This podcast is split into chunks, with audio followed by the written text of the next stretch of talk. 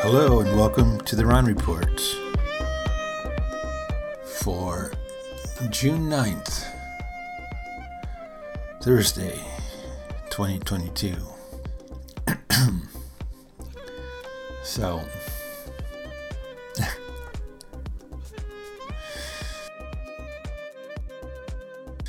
this is Lockdown and Other Joys of Life.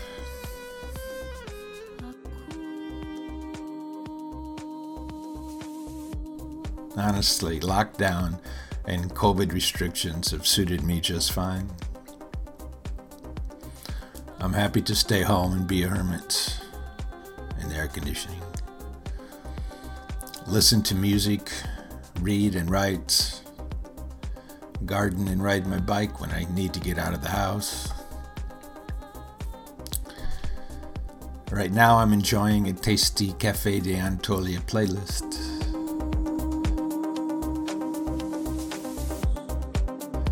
Check it out.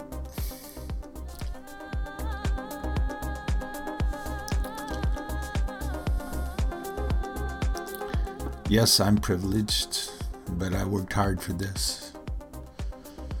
I did my time in the workforce, working for the man, even when I was the man.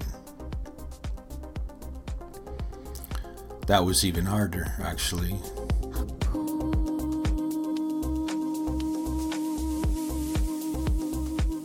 More responsibilities, including coming up with the motivation and the strategy and the transportation and the freaking accounting and of course beating down the competition before it beat me.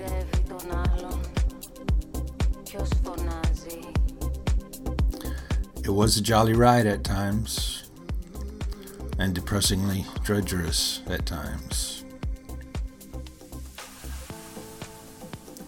And so, what I wanted to say, ensconced here in my office, with the windows open to the prevailing breeze coming in from the Gulf,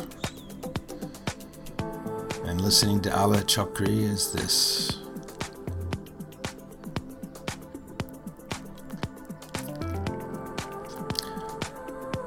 Life is beautiful. Everything is a process. Enjoy all of it, even death.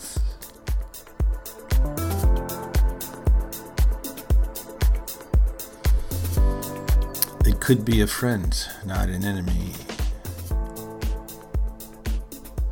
You don't want to be here forever. That would be like a vampire existence. No appreciation.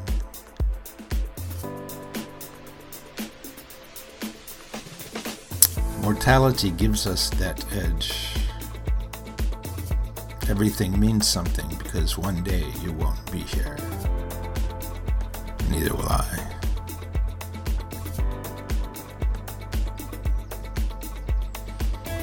Of course, death does have that spontaneous aspect. It doesn't follow a schedule. But that's good too. Would you really like to know when you're going to die?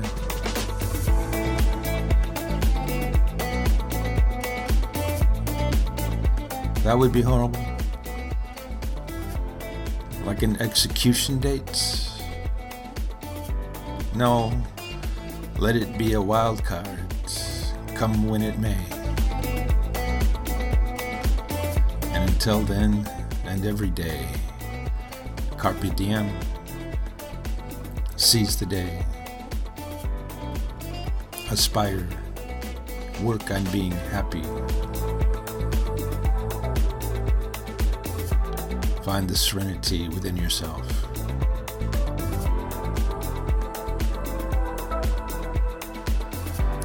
Sage advice, right? it's the wisdom of death, not mine.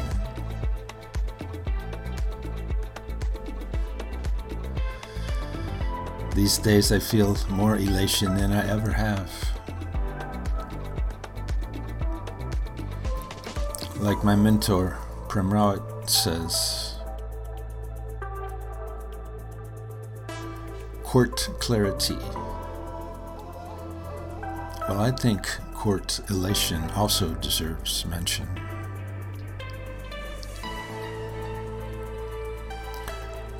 I have wasted so much time in my life. And I know that because it didn't feel good. There was no elation. It seems to be a reward of some kind, coming from somewhere, the gift of elation.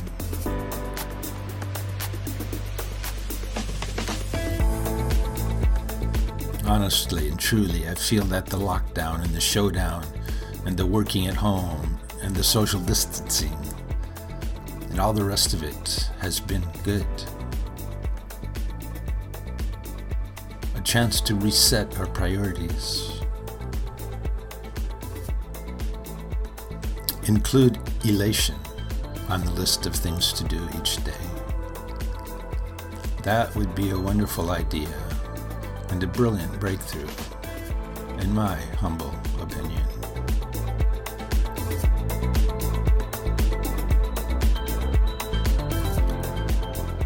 Bloody pandemic isn't done with us yet. There's plenty more time to adjust our routines and our schedules to avoid each other. From The Guardian headlined U.S. COVID cases may be 30 times higher than reported. Check the link. That's from a week ago when I was writing this post. But wow. Super wow. How long is this thing going to go on while we diddle around? If your child was sick, you would take care of it, whatever it took.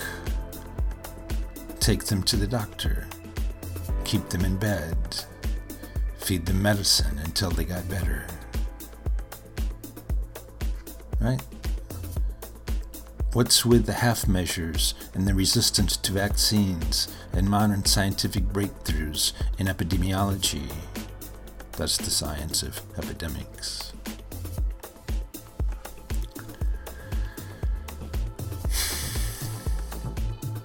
Oh well. Don't want to make a screed of it. Just want to enjoy the music, have dinner, watch the sun go down, inspect the garden, maybe go for a ride when it cools off. Now goes sun under underwood, me roweth, Marie the fair road now goeth sun under tray. Me roweth Marie, the sun and thee. From an anonymous quote in 12th century. That's the epigraph to a collection of poems by Robert Hass, called appropriately Sun Under Wood. The first poem follows. Because yesterday morning, from the steamy window, we saw a pair of red foxes across the creek eating the last windfall apples in the rain.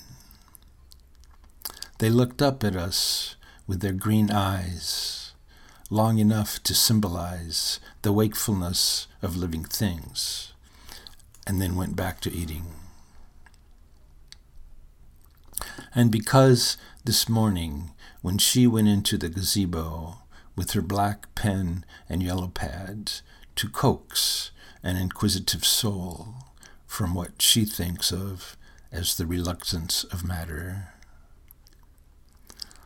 I drove into town to drink tea in the cafe and write notes in a journal. Mist rose from the bay, like the luminous and indefinite aspect of intention, and a small flock of tundra swans, for the second winter in a row, was feeding on new grass in the soaked fields. They symbolize mystery, I suppose. They are also called whistling swans, are very white, and their eyes are black. And because the tea steamed in front of me, and the notebook turned to a new page was blank, except for a faint blue idea of order, I wrote, Happiness. It is December, very cold. We woke early this morning and lay in bed kissing our eyes squinched up like bats.